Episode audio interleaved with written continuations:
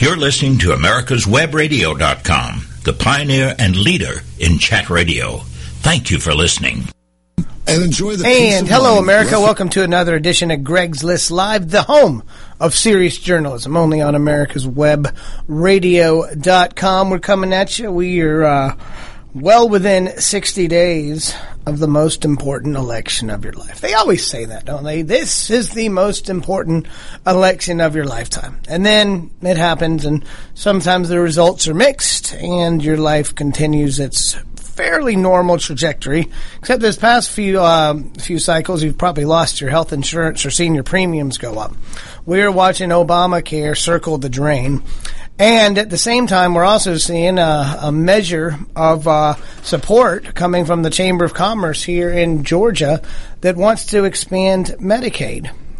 And uh, use federal money to do it. They claim that that is somehow a conservative solution to use a federal government that's more than $19 trillion in debt with uh, increasing budget deficits now. The new one for this past fiscal year looks like it's climbed about $100 billion. It's going to be over 600 billion, which uh, would have been the highest of any of the deficits under the George W. Bush era. But Obama can claim he lowered the deficit a little bit because he raised it so much for the first part of his uh, his uh, presidency. So it's interesting to think that you can, uh, if you uh, degrade something so much that even showing mild improvement means that your story and your narrative is now positive. So that's the, the, the magic of numbers, folks. The magic of being able to manipulate the news media. We're seeing that all over the place. I uh, I got to tell you, folks, it's really frustrating to see this administration and all of its uh, uh, minions, if you will, that pled the fifth when asked direct questions by congressional oversight teams. Everybody from Lois Lerner in the IRS to the Hillary Clinton people that were part of our IT department, they're now pleading the fifth against self incrimination. And it goes back to the old adage if you're not doing anything wrong, you shouldn't have anything to hide, right? Uh, you probably you've probably heard that growing up, and a lot of folks will say, "Well, that's uh, the, you don't want to have that going on, Greg, because you don't want the government surveilling you," and that's fine. Of course, we don't want the government surveilling people without uh, due cause, and, and they certainly need to be given due process if something does happen, and no illegal searches and seizures, blah blah blah. But if you're a government employee and you are actively trying to cover up either your error or some kind of corruption for an official that you were working for, you shouldn't be allowed to plead the fifth. Some of these folks have been given immunity right now. Where I'm reading about a couple of these IT people that deliberately deleted thousands and thousands of Hillary Clinton emails after they were already under subpoena. So that seems like it's direct and deliberate disobeying an order to turn everything over. And what do we see? Oh, that's just Republicans engaging in some witch hunt. Who cares about Hillary's emails? It doesn't matter. She's going to be the first woman president. That's all that's important. We don't need to worry about her abject corruption. Uh, I've been reading some of this uh, conspiracy talk too about her having a body double because of her past uh, few weeks of being ill. And we certainly don't want anybody to suffer bad health. I want everybody to get better. I want them to be 100% on the campaign trail so we can have a war of ideas, not a war of personalities and trying to tear other people down. But when you combine her, her sickness, her malady, with her corruption and her cronyism, it's it's hard to it takes away all of the credibility that that she could ever have with a large swath of the population, even us deplorables. I thought that was kind of a clever word for her to use there, deplorables. She um, was at a, a, a really highfalutin liberal fundraiser last Friday and called half of Donald Trump supporters deplorables and then threw out a bunch of terms like xenophobic, Islamophobic, blah, blah, blah. So I would re- counter her uh, assessment with, okay, you, are going to call anybody that wants to talk about illegal immigration in an economic sense somehow xenophobic. Or anybody that does think that there are some threats from the Middle East, all of a sudden they're now just Islamophobic. That you can generalize your description of people so much that you can cast half of them into a deplorable side of things that's racist and bigoted and Islamophobic and paranoid and think that your attitude is somehow going to be perceived as unifying. It certainly won't be, folks. We uh, obviously the the rhetoric is getting more heated. Um, Hillary Clinton's certainly been on TV a lot more than Trump, but uh, his fundraising has improved significantly, and we are seeing them. Uh, putting together a lot better responses. The deplorable already has a commercial out, and uh, it looks like there's some PACs um, that are supporting the cause of freedom. And we're going to see a lot more of that, obviously, within the next uh, week and a half. The first debate is coming up on September 26th, and that should be a really interesting one. We'll get to see if Donald Trump can continue his uh, his uh, resurgence, if you will, in uh, being able to stay on message and to be able to combat some of the attacks against him.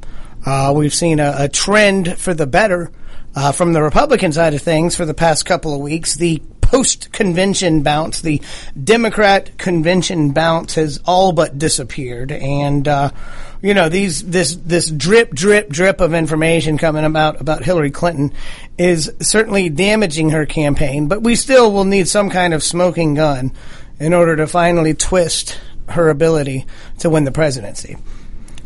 Is Donald Trump perfect? No. Were any of the other 16 candidates that the Republicans put up perfect? Of course not. Were the five or six that ran on the Democrat side perfect? Absolutely not.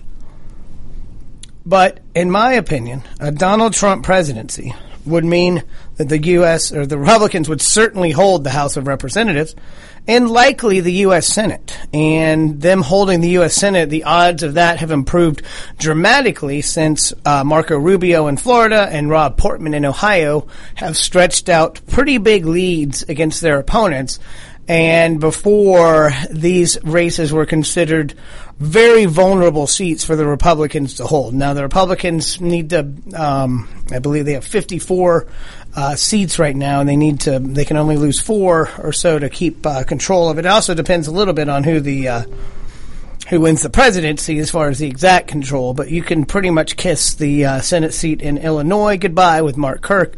And apparently the Wisconsin seat with Ron Johnson as a Republican there, that one ain't going to be held either. So there's two losses right there, and then we got we got a lot up for grabs in other liberal states. Republicans have to actually defend 24, and the Democrats only 10. So just the sheer numbers of Republicans having to defend so many seats, which were won in 2010 with the uh, the wave election, that makes holding the Senate a difficult chore to say the least. And if I'm Mark Kirk or Ron Johnson in Wisconsin or Illinois, I'm thinking, you know, I'm probably not going to get a whole lot of help from the RNC. I hope they deploy the resources in a uh, a strategic manner rather than just saying, well, we've got to protect every incumbent because there are some some races that you just aren't going to be able to hold on to because the demographics don't favor you. And in presidential election years, obviously with much higher turnouts,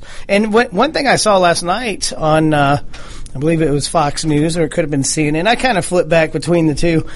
It's that interest in this election is higher than it was in 2012. So my predictions about much lower turnouts may not come true. Or it could just be the interest because you have somebody like Donald Trump who's been a celebrity for many years versus somebody that could be a historic president, the first female president, which would be great if it was Condi Rice. That would be a fine first female president. But our current choice would not be a very good president. Economically speaking, the economy is kind of wavering back and forth. The Federal Reserve is reticent to raise interest rates at this point. They keep on suggesting they will. Donald Trump has been on CNBC, which you would think would be his strong suit, talking business. There's a couple of comments that he made that seemed that uh, they were a little uh, contradictory to each other. I'll let you guys research that a little bit. We'll also talk some about that with our, our guest who'll be calling in in a couple minutes. Uh, Lieutenant Colonel in the Army, Brad Carver, who's also the 11th District GOP chair here, as well as uh, he's got a title with the Donald Trump campaign and has been traveling around to the, a lot of the, the grassroots groups and, uh, you know, building momentum for the Trump train. There's um, four somewhat newsworthy candidates this year. Obviously, Hillary Clinton on the Democrat side, Donald Trump Republican, Gary Johnson on the Libertarian side, and then Jill Stein on the Commie Pinko side. I mean, the Green Party side. And all all of those are getting some traction. The big debate is whether Gary Johnson will actually make the debate stage. So that's uh, that's going to be interesting to follow. It looks like he was able to get on all 50 ballots uh, in every state, not 57 states, just 50, from what we know here. And so that's an that's an achievement. I I do think we need to have more options in parties because not the two parties. I love lots of parties the two party system is, is we're really seeing them not being able to distinguish themselves too much with a Donald Trump and a Hillary Clinton at the helm because both of them have advocated for a little bit of protectionism, um, some uh, discrepancy between Donald Trump wanting to scrap Obamacare completely or going all in on having a national health care. So we've got we've got some policy issues that I think are really I don't know. I think that's why we have a little bit of a disconnect in the parties right now is because you know the Republicans are supporting a huge infrastructure project called the Wall that would create lots of jobs, and the Democrats are against the Wall because they want to, to continue the unfettered access of second and third world uh, countries just pouring in here and eventually becoming voters. They like that. They've actually got another $19 million grant to register and uh, promote citizenship. Uh, the Obama administration has sent this out, and they do this because they think most of the immigrants are going to vote Democrat. That's something the Republicans really need to start fighting this idea that every immigrant that comes here is automatically a Democrat. Republicans should just never or should never cede that. They should never give it up. Now I get it. We when we greet people, we have a job application form and the Democrats have the free phones and the free food and the free housing. So that's going to be a natural uh, for somebody that's destitute to want to get that stuff. But if we can explain why the party of free stuff is not the party of freedom, I believe we can get an audience, and there's certainly folks that are that are willing to at least learn about the values of limited government versus the value or the, the lack of value that big gov- government offers. And so that's that's really where we have to do it. But we have to meet these folks. We need to be attending the immigration naturalization ceremonies and listening to people instead of talking to them and telling them what to do. That that would be my solution. I've been to a couple of the uh, naturalization ceremonies. Um, there seemed to be great interest in becoming involved in politics. The the, the many immigrants, uh, the new U.S. citizens that I met, were all interested. Oh, you're the Republican Party. I want to learn more about it. And I guarantee you, the Democrats probably had people there. The the we need to be going to these all across the country and introducing people to our ideas of liberty and freedom and free markets and the ability for uh, for people to really get an education here and climb up by their bootstraps for them to open up small businesses and for them to start families here and get a good education. We're going to go and take our first break here. Brad Carver will be joining us on the next list. Affordable health insurance was the promise of Obamacare, but for many, the government mandate caused more problems than it solved. This is Dr. Elena George from Medicine on Call, and I want to tell you about a truly affordable alternative allowed under Obamacare, Liberty Health Share. Liberty Health Share bypasses doctor and hospital panels, giving you the freedom to choose and with a maximum of $500 out of pocket per person and 100% coverage up to $1 million per year per occurrence, you can rest assured knowing you and your family are protected. Coverage starts as low as $107 per month and also includes dental, vision, pharmacy, and holistic care. Liberty HealthShare puts you back in charge of your health. Visit them online at libertyoncall.org. Again, for a true affordable alternative to Obamacare, visit libertyoncall.org or call toll-free 1-800-714-6993 today. Obamacare is failing. We all know that, but you need to know why and what you can do to get us back on the right track. Visit us at ObamacareWatch.org. This is Grace Marie Turner of the Galen Institute. Join us at ObamacareWatch.org. Perhaps you are struggling to cope with the disease of addiction. If not, you probably know a family member or friend that needs help in battling the cravings and the personal and professional damage done by the effects of drugs or alcohol. Get a pen and paper and be ready to write down the following. These are the issues that the trained staff at the Atlanta Healing Center address and treat every day. Their doctors and counselors with over 40 years of practice in the field of addiction can treat the suffering individual in a thoughtful, compassionate, and experienced manner and guide him or her along the path to recovery. So call 770-696-9862 and speak to a knowledgeable staff member about how you or your loved one can be helped to enjoy a better and healthier life. More information is also available on the website at www.atlantahealingcenter.com. This is America's Webradio.com, the best in chat radio designed just for you. And welcome back to Greg's List Live, the home of serious journalism, only on America's Web Radio.com. Coming at you, we're less than two months away from the most important election of your lifetime. I don't care how old you are. This is the most important election. I'm kidding. They always say that, but uh, who knows? This one very well could be. The history will be judging that on us. Uh, I'm not sure if we can foreshadow it being the most important, but history will certainly let us know how important it was. The good news is we've got somebody that will be able to shed a lot of light on what's going on in the ground here in Georgia. One of my friends uh, that uh, I got to know was one of the very first people I met when I started getting involved in the uh, local Republican Party. He's a lieutenant colonel in the Army and uh, 11th District Chair for the Republican Party, and also working uh, directly with the Donald Trump campaign as a, uh, a, a, certified surrogate, if you will. Brad Carver, welcome back to Greg's. How are you today? I'm doing great, Greg. Glad to be here. Hey, uh, I, I I know you have some official title with the uh, Trump campaign. I just can't recall. So, can you shed some light on that for us? Sure. I'm I'm uh, I am on the grassroots steering committee. So, and my my primary responsibility is uh, Metro Atlanta and North Georgia. Uh, Susie Voiles heads up uh, uh, Metro Atlanta, so we work a lot together. And then, so basically, from the southern uh, metro counties all the way up to North Georgia, that would be my territory. And and then also, uh, I'm a surrogate, a, a Donald Trump surrogate speaker. And so, in that role, I've been going around to uh, various county uh, GOP meetings and rallying the troops.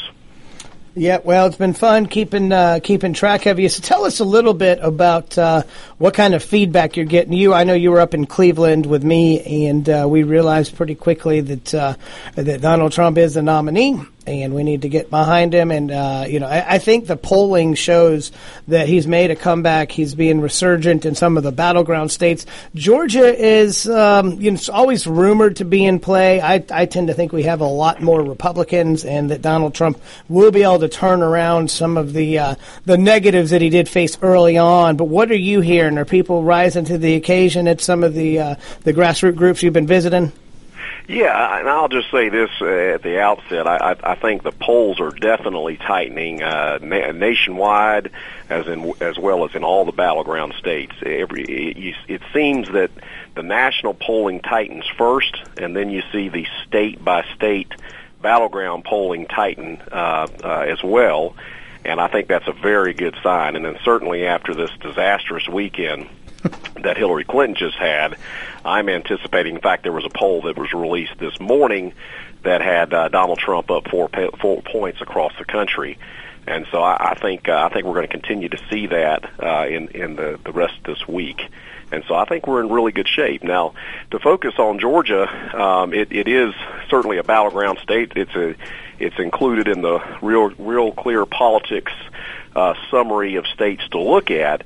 But I tend to agree with you, Greg. Uh, you know, we, we certainly saw Michelle Nunn uh, ahead of David Perdue and even Jason Carter ahead of uh, Governor Deal, and we all know how that turned out. uh, no runoff, and both Governor Deal and uh, Senator Perdue uh, cruised to an easy victory. So I, I anticipate that uh, really that we're in a stronger position than even what the polls are saying. And I, I would tell all of your listeners to just keep in mind that uh, the the polls are, are just polls, and, and they don't really reflect the voter intensity that you see on the Donald Trump side. Uh, I mean, look at his rallies that he has across the country. And uh, Hillary Clinton doesn't have ra- uh, rallies primarily because she can't get anybody to come to them, and so you just don't see that voter intensity. And then there's a, a second factor too. It's it's it's sort of the reverse Bradley effect. It's that uh, some people uh, are reticent to admit to a, a live pollster that they're actually voting for Donald Trump. Certainly not the people that are intensely supporting him, but some of the more moderate and independent voters who really just can't stomach Hillary Clinton are actually going to vote for Donald Trump, but they, they're really sort of scared to admit to a pollster that they're actually going to vote for him. And so I think that that isn't quite captured in the polling mm-hmm. as well. Yeah, I mean, you know, we, uh, me and you have been to some events, and we're, you know, wearing some of the paraphernalia or carrying a koozie for uh, Donald Trump. And you mentioned to me that part of it was to get some of these, the more moderate people, uh, comfortable with supporting Donald Trump publicly. And uh, I thought that was interesting. That um, you know, we do have probably the the silent majority that is, but um, uh, you know, the past month, Trump has made it much easier to support him. I mean, me and you both know he's had a lot of uh, PR struggles uh, initially, and there were certain things that were going to be hard to say. I have heard that Hillary Clinton's polling ex- extremely well in certain districts, especially where uh, you and uh, Trey live over in uh, that part of Buckhead. That's you know she's polling you know sixty to forty over Trump. Now, hopefully that'll turn around, but that's a danger, of course. So um, we, you know the grassroots folks, it, it, when they're it, the enthusiasm for Trump, you've seen it. Can you describe how much better it is in the past month than what you've seen before? Or, uh, or yeah, it... I'd, I'd, be happy to. In okay. fact, I've even even, even seen it really uh, during this sort of road tour that I've been on. or uh, initially, in in my first few uh, uh, speeches uh, about a month ago. Uh, there was still some never Trumpers. There, there was still some some some open uh, criticism of him and and and this past week, when I was uh, down in Spalding County and then in Fayette County, didn't get any, uh, no opposition whatsoever, and everybody seemed to be on board, and and that was just uh, it made me feel really good. I mean, as you and I know, when we left the national convention, uh, Donald Trump was at seventy seven percent of Republicans supporting him. He's over 80% now, and I think we're I think we're zeroing in on getting to that magic number of 90% support among Republicans. And I think if we get there, uh, I think we win this race. And I'll tell you, this is the fourth good week for Donald Trump in a row. Knock on wood here, but uh, he, he he literally this is this is he's continuing on a great path right now. Yeah. What what what's your outlook for the debates? I know that um, I, it, unfortunately or fortunately, is the whatever your uh, stance is, the debates, in my opinion, have t- really taken on kind of undue influence in uh, people's mindsets. Uh, we saw Marco Rubio kind of uh, stumble against Chris Christie, and then in a couple other things where he tried to kind kind of get into the uh, into the dirt with Trump. It, it backfired on him, and the and the debates really killed Scott Walker's chances. Um, I, I see that a lot is on the line, and the first one's coming up September 26th. So, what's your uh, crystal ball telling you about uh, w- the outlook for those? Well, I, I, you're, you're exactly right, and, and I'll tell you this: I, I think by the time that first debate gets here, September 26th, I think we're going to be in a dead tie with the Real Clear Politics average, if not having Donald Trump ticking ahead of Hillary. Um, and so at that point, I mean, it's a jump ball. I mean, it, it literally the, the the debates, as you just said, I think can determine this thing. And and the projections are right now we may have over a hundred million people uh, watch these debates. Uh, people are saying that it's going to be the most watched television event in the history of the United States. Mm. Uh, bigger than any Super Bowl, bigger than way bigger than any presidential debate ever. Mm-hmm. And so you're going to have the biggest audience ever watching these, and and you know so there's a lot on the line. And I'll, I'll tell you, as as we saw in the in the primaries, even though Donald Trump wasn't trained as a debater, wasn't trained as a lawyer, uh, he he did very well in those situations. I think he he shines in the limelight, and and so I I, I tell you, I think he's going to be uh, pretty formidable.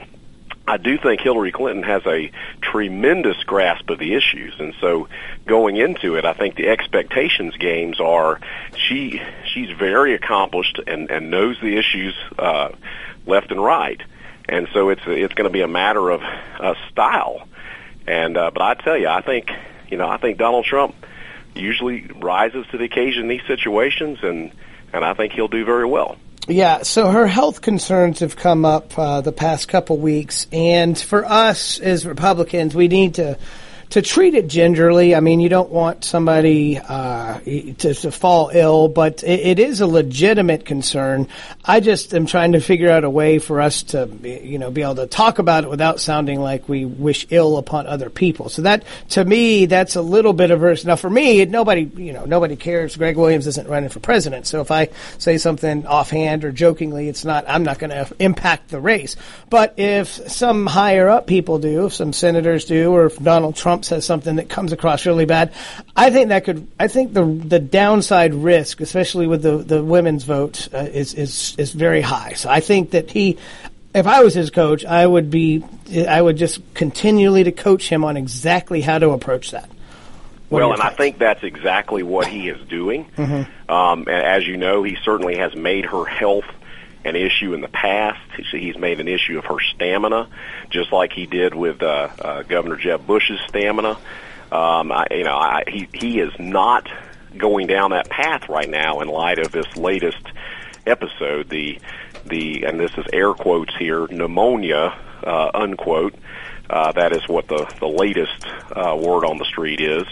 Uh, you know, we'll, we'll wait and see what the what the truth is, but uh, that's what's being said right now.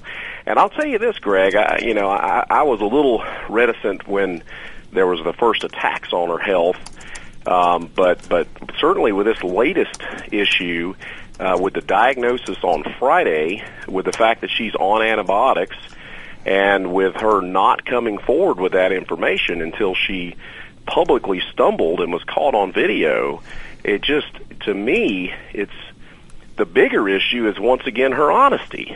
And and so, you know, if she was an honest person, if if people at all uh, thought she was honest, they they may give her the benefit of the doubt on this, but. Yep.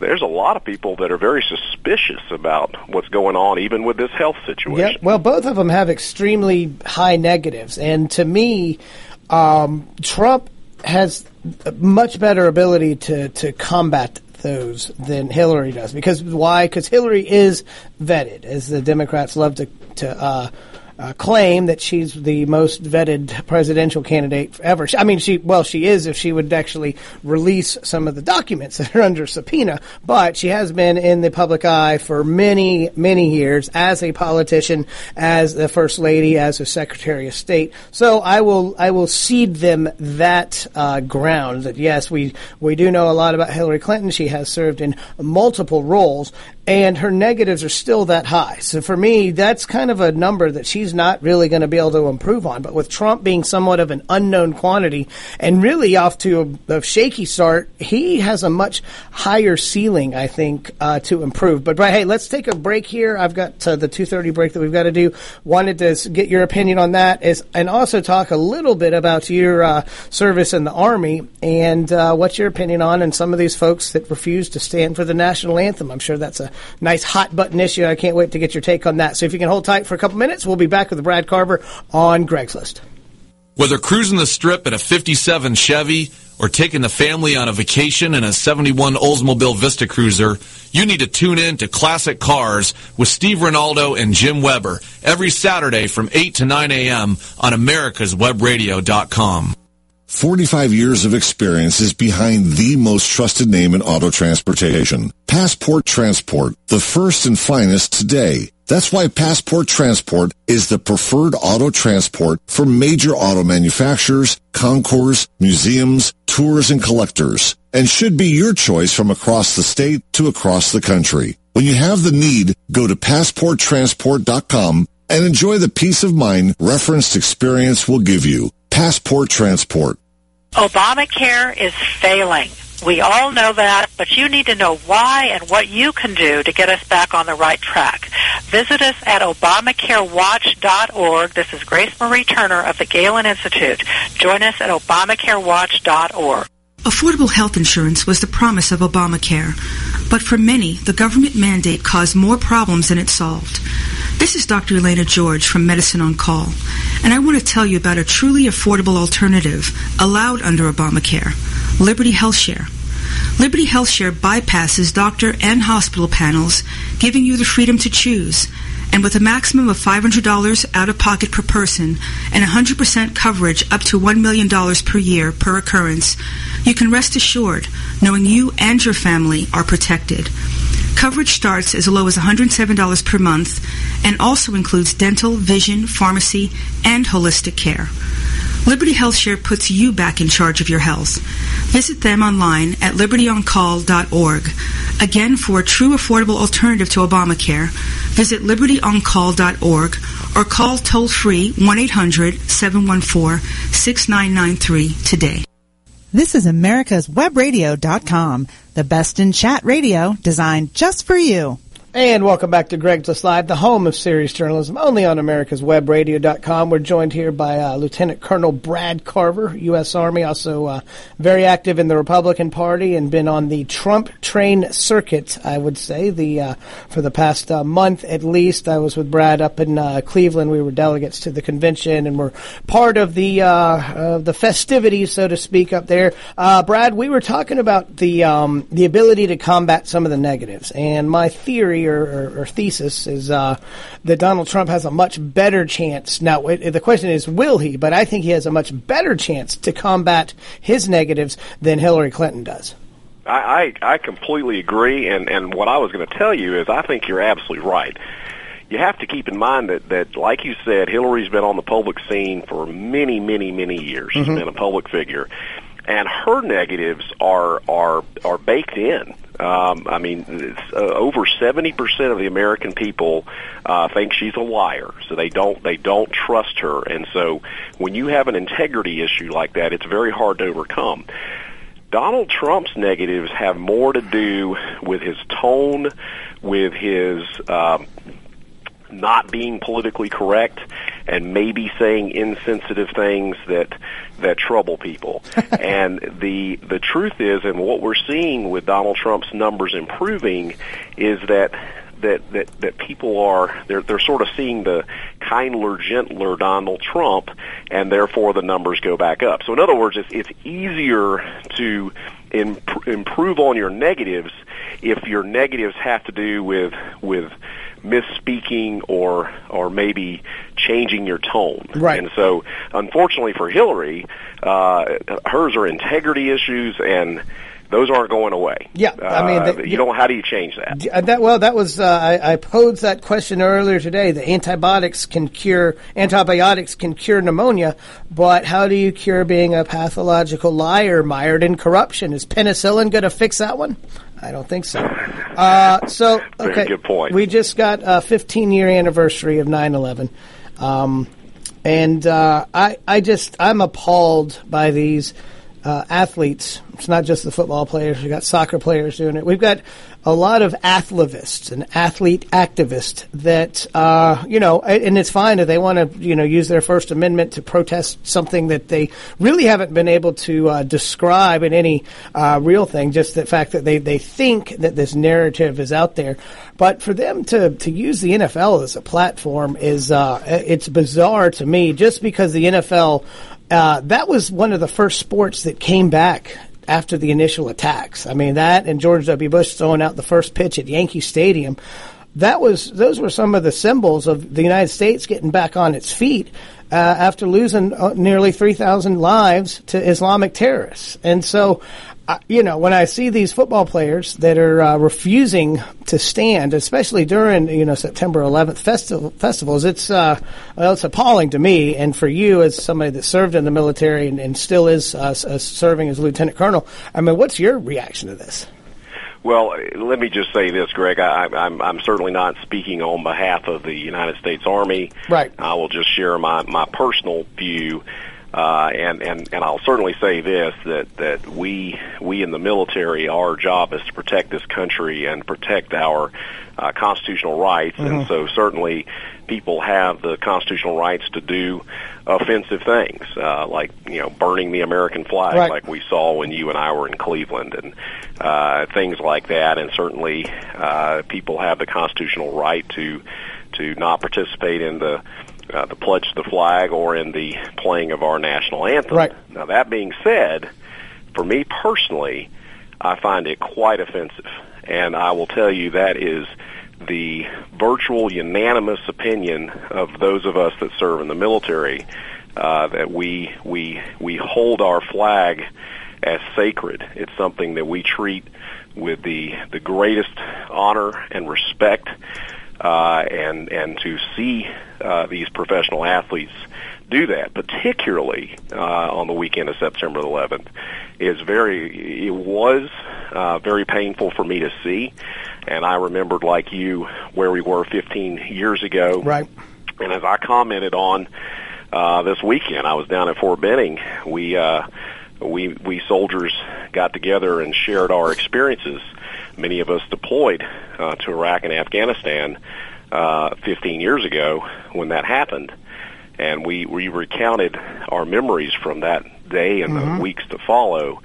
When, and you were exactly right, Greg. We had virtual unanimous uh, uh, support of everyone in the country. It wasn't a partisan issue. And and one of the things I find most painful today is the divide that we have in the country.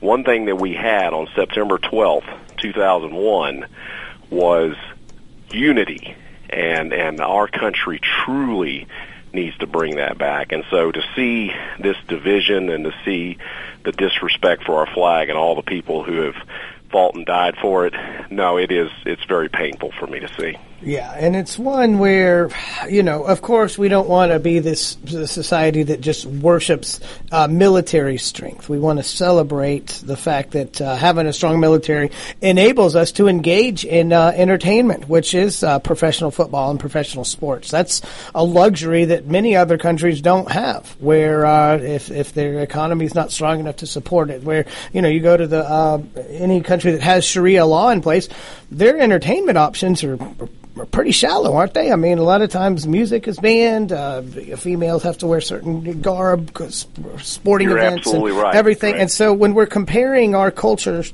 to other ones, I think we can point that sports is uh, is a manifestation of our freedom, and for them to, uh, I guess, not appreciate it and think that um, you know holding a stance as as they do without really saying, okay, this is actually what I'm going to do. I'm just going to, you know, I, that's what I that frustrates me is there's not a, a proactive side of it. Now, so, uh, supposedly Colin Kaepernick's going to start donating some money, and uh, Brandon Marshall's said he's going to meet with the mayor of Denver and stuff like that. So maybe maybe this public shaming of them doing this, and I think it is absolutely fair for us to be able to protest the protest, right? If it's fair for them to protest then it's absolutely fair for me to criticize their mechanism of protest because that's my right too, isn't it?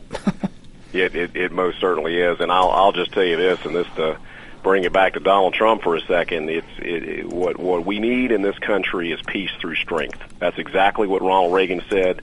We are in a situation right now in 2016, which I tell you is almost on all fours where we were in 1980 and and in 1980 we were you know the economy was in shambles. Uh, we were weak. Uh, we were getting kicked around in the world. The hostages were taken. Uh, the, the Russians had invaded Afghanistan. Eh, we were just in a very low place. Our military was underfunded. We didn't have enough spare parts. There weren't enough training dollars. And and then Ronald Reagan came along. He rebuilt the military. He rebuilt our strength. And and then the economic prosperity followed and was was concurrent with that And I, I truly see that Donald Trump has that kind of an opportunity right now to to both rebuild our military, mm-hmm. rebuild our strength in the world, and then to give us peace through strength. Well, if you have a strong military, the other can the other things can follow. And and to me, just like you said, we have the ability to enjoy the the greatest culture in the world, including our professional sports. We're able to do that because of our military, and our military is is is at a is at a weak point right now, and that needs to change. Right. Well, and here's uh, a, a question. Um, so the economy, the uh, IRS just reported that we've had the highest income of tax receipts ever 2.99 trillion something like that we're still 600 billion in the hole but they said that corporate income taxes actually went down collections anyway uh, isn't one of donald trump's main uh, focal points in his economic plan to lower the corporate income tax rate it is, and I'll tell you what, if he does it, we're going to see the one of the biggest economic resurgences this country's exactly. ever seen. Exactly. Uh, so, that money's going to come flowing back into the United States, right. and, and a perfect example is what we're seeing with Apple right now in Europe. I mean, it, to to me, this is making the case for what Donald Trump's talking about. We have the highest corporate income tax rate 36, in the world. Thirty-six percent, my friends. That's uh, it's absurd.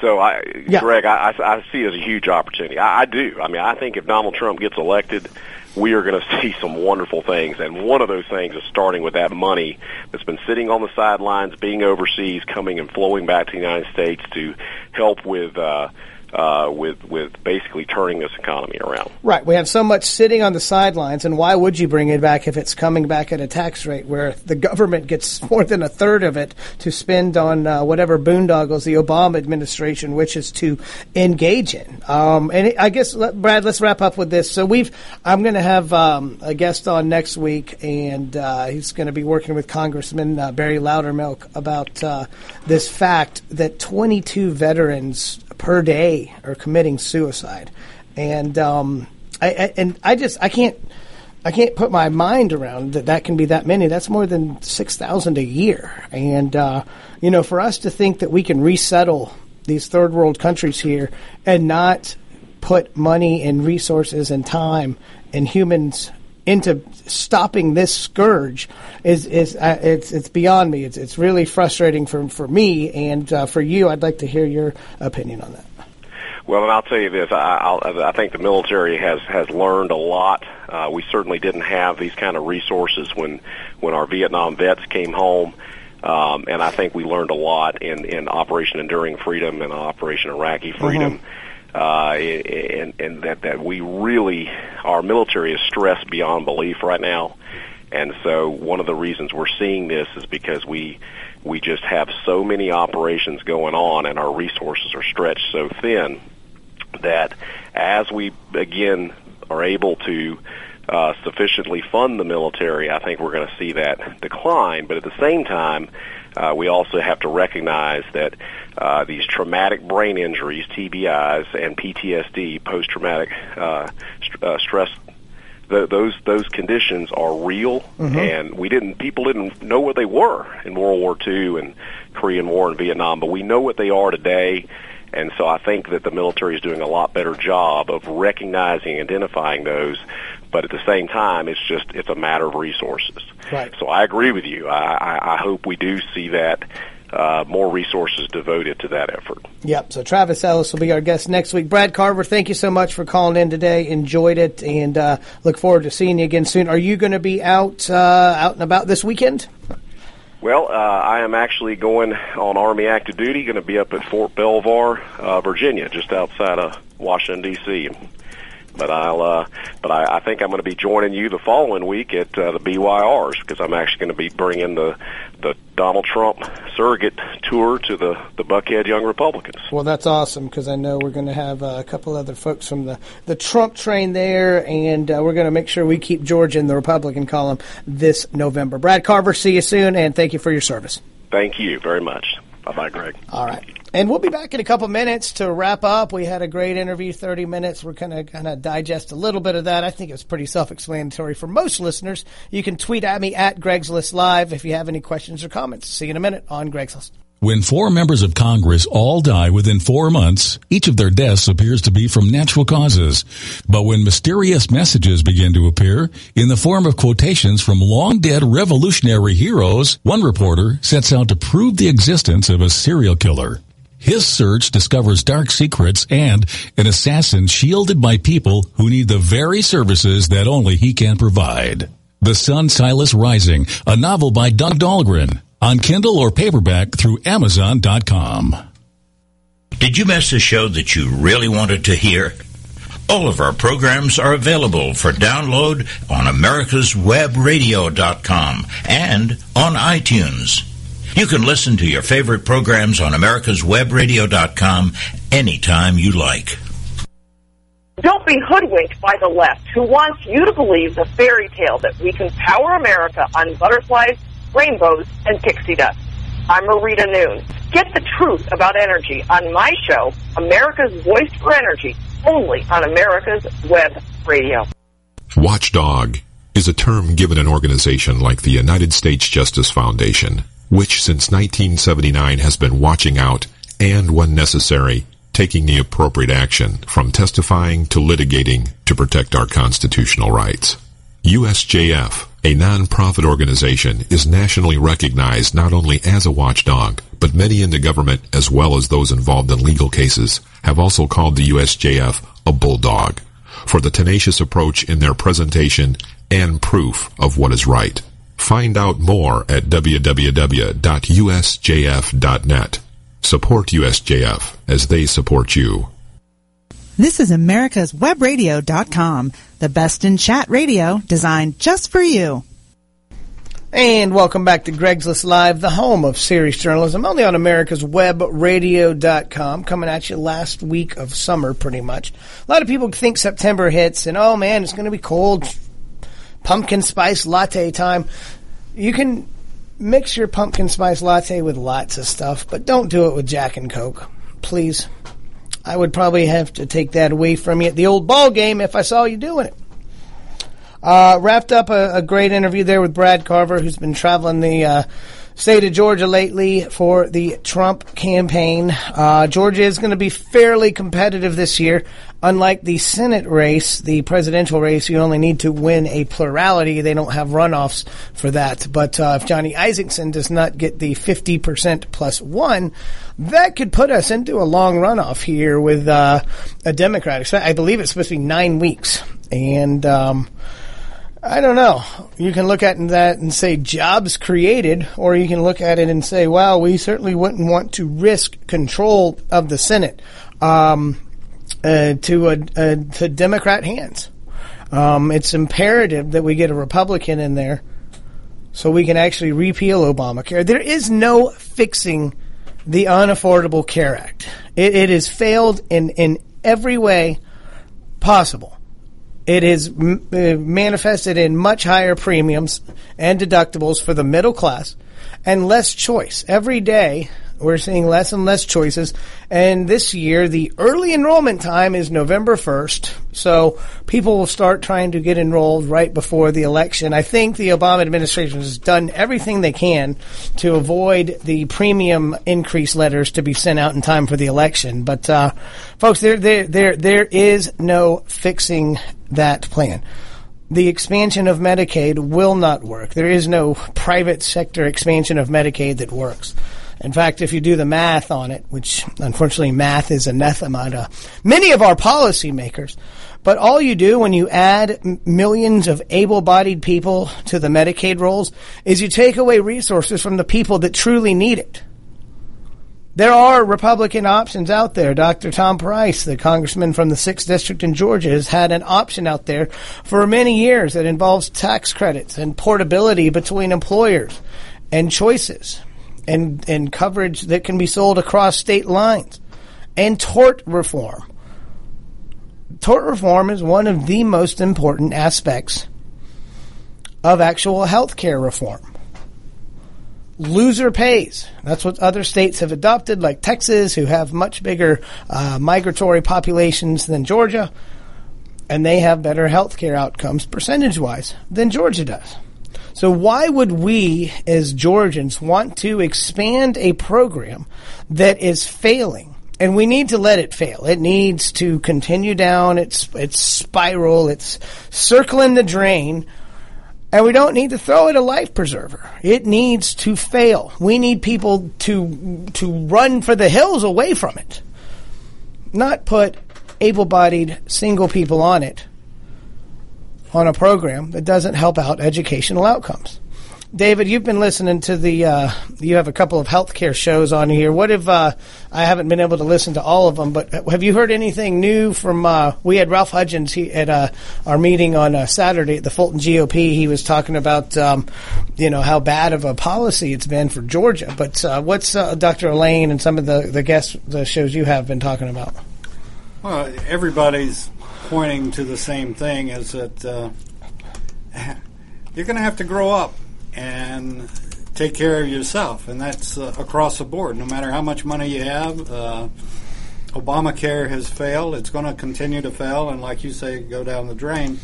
The exchanges have bowed out, uh, but don't think for a second when uh, the insurance companies come out and say, "Oh my God, we lost 400 million, we lost a billion. You don't have to get out the violins for the insurance companies. They're they're making plenty of money. I mean, they're they can they don't have a big enough shovel to bring it in. but with the, with that being said, uh, Obamacare, as such, and I, I have to disagree with Trump a little bit. It sounds all good and well to say I'm going to do away with it. Well, it's got enough foothold that it can't be instantly done away with. Right. It's going to have to be, things are going to have to change. And, and insurance, you're too young to remember, but insurance is meant for catastrophic occasions, not for colds, not for filling your prescriptions. Now, with that being said, you got to get the pharmaceuticals back in line. They can't charge seven hundred dollars for a damn pill. Ep, for the or for the yeah. EpiPen. Or the EpiPen. Oh my God. You know, so there there ha- there's a hell of a lot of work out there that has to be done, and it's it's not a two way street; it's a three way street. Um, the doctors have to get their heads out, and they have to become cash doctors. Right. they have to be for, for fee and not yeah. have to deal with the insurance companies. Because right now, Dave, if me or you go and we get a quote for an MRI, one of the questions that the lab is going to say, are you paying for it cash or insurance? And I guarantee you, the the cash is probably 75% cheaper oh, yeah. than through insurance. But it's for the same damn procedure. Well, so that's you know, part of the absurdity, isn't it? Part of the absurdity is I, I had a procedure done a, a month ago, and I called the doctor's office over, and they do this procedure. Good God, thirty people a day, forty people a day, mm-hmm. you know, and they couldn't give me a price. Hello, you do this thirty times a day. Let's see if if my math is right. That's one hundred and fifty times a week, approximately. Yeah, six hundred times a month. You can't give me a price. But I guess they probably had to see how much you could pay instead of how much you would pay, right? You know, it, it's it, it, it all.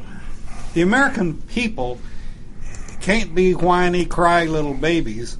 They got to get used to. It needs to go back to the old right. system. You got a cold have, screw it. That's the insurance. You go. You go, to, the, the doctor. doctor it's like you're. It's it's the whole analogy of the the car mechanic, right? Yeah. The car mechanic doesn't. You, you don't. You don't ask for insurance when you need to get your tires replaced or your windshield or anything like that. You ask for insurance to step in when it's been totaled or something. You know, catastrophic, catastrophic happens to it. Uh, and and I, and I do think I mean I my insurance, which was actually um, eliminated due to Obamacare, was just a major medical insurance with Blue Cross Blue Shield. That was deemed because I I wasn't able to cover myself if I got knocked up.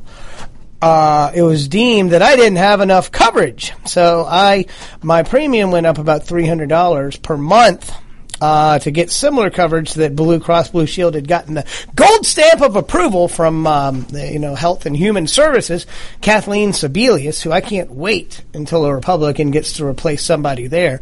You know, and Dave, that's another point too. Is you're right. We, we're not going repealing Obamacare would be a multi-year process.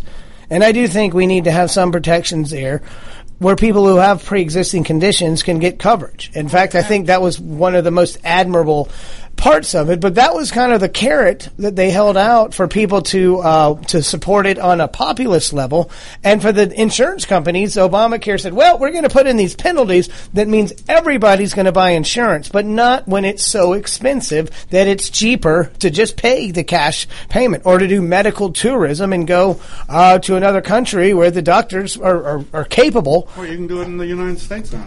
You can go to uh, surgery center, a, a surgical Oklahoma Surgical Center. Yeah, we uh, talked about that before, haven't we? Oh yeah, and you know this is this is the it, it comes down to the people have to grow up.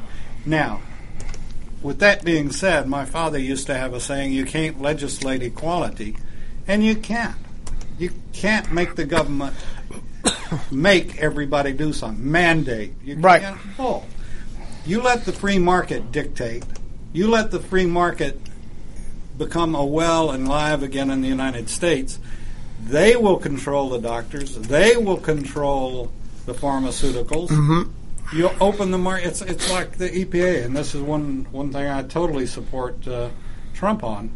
Yeah, these restrictions on farmers, on oil producers, on coal miners from the EPA are absolutely ludicrous. We open the door to our natural resources. That takes care of insurance, that takes care of many, many, many problems, and we become great again. We become independent.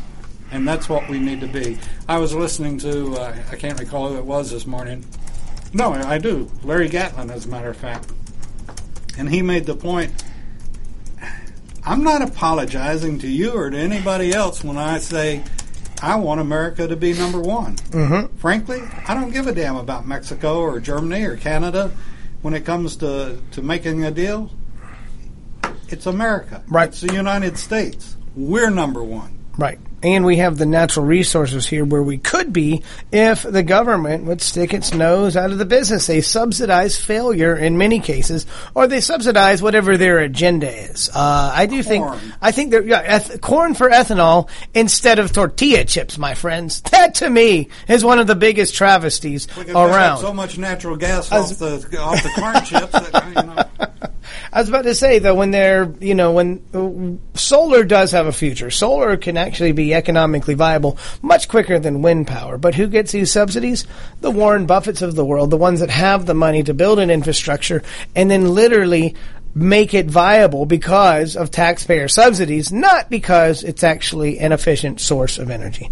Wanted to thank you guys for listening today. Wanted to thank uh, Lieutenant Colonel. I've, he keeps on getting promoted, it seems like, but uh, Brad Carver for uh, talking about the Trump train and some strategies that uh, that we should have, and also some outlook on um, on this national anthem controversy that uh, some call a freedom of speech and they cheer it, and some people say I should be able to protest the protest. As always, thanks for listening. We'll see you next week on Greg's List. You're listening to America'sWebRadio.com, the pioneer and leader in chat radio. Thank you for listening.